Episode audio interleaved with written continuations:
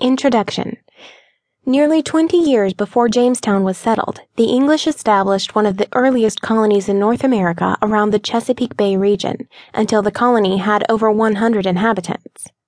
Like other early settlements, Roanoke struggled to survive in its infancy, to the extent that the colony's leader, John White, sailed back to England in 1587 in an effort to bring more supplies and help.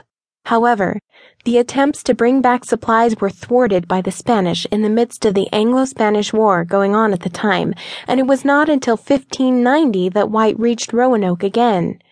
What White found when he came back to Roanoke led to one of the most enduring mysteries in American history. Despite the fact he had left over 100 people in Roanoke in 1587, White returned to literally nothing, with all traces of the settlement gone and no evidence of fighting or anything else that might have explained the disappearance of the inhabitants. White found the word Croatoan carved on a tree nearby, which he figured might mean the colonists moved to a nearby island, but he was unable to conduct a search expedition there.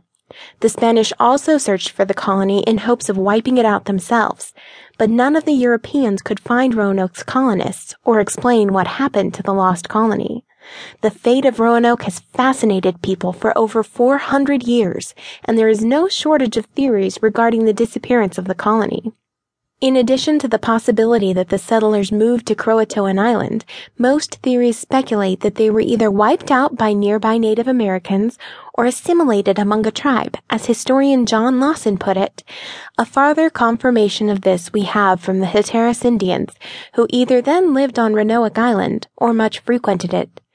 These tell us that several of their ancestors were white people and could talk in a book as we do the truth of which is confirmed by gray eyes being found frequently amongst these Indians and no others. They value themselves extremely for their affinity to the English and are ready to do them all friendly offices.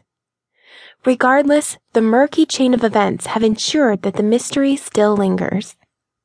Jamestown is remembered today because the settlement did survive through the hardships and go on to serve as the capital of the English colony for much of the 17th century.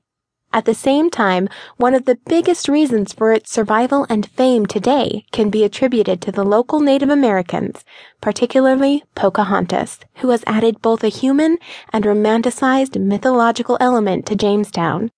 She was the daughter of the paramount chief, Mamanatowick, Powhatan, leader of an Algonquian-speaking native group in eastern Virginia. It was this group that Smith and the other English settlers came into contact with, and Smith credited her with saving him from being killed by the Native Americans.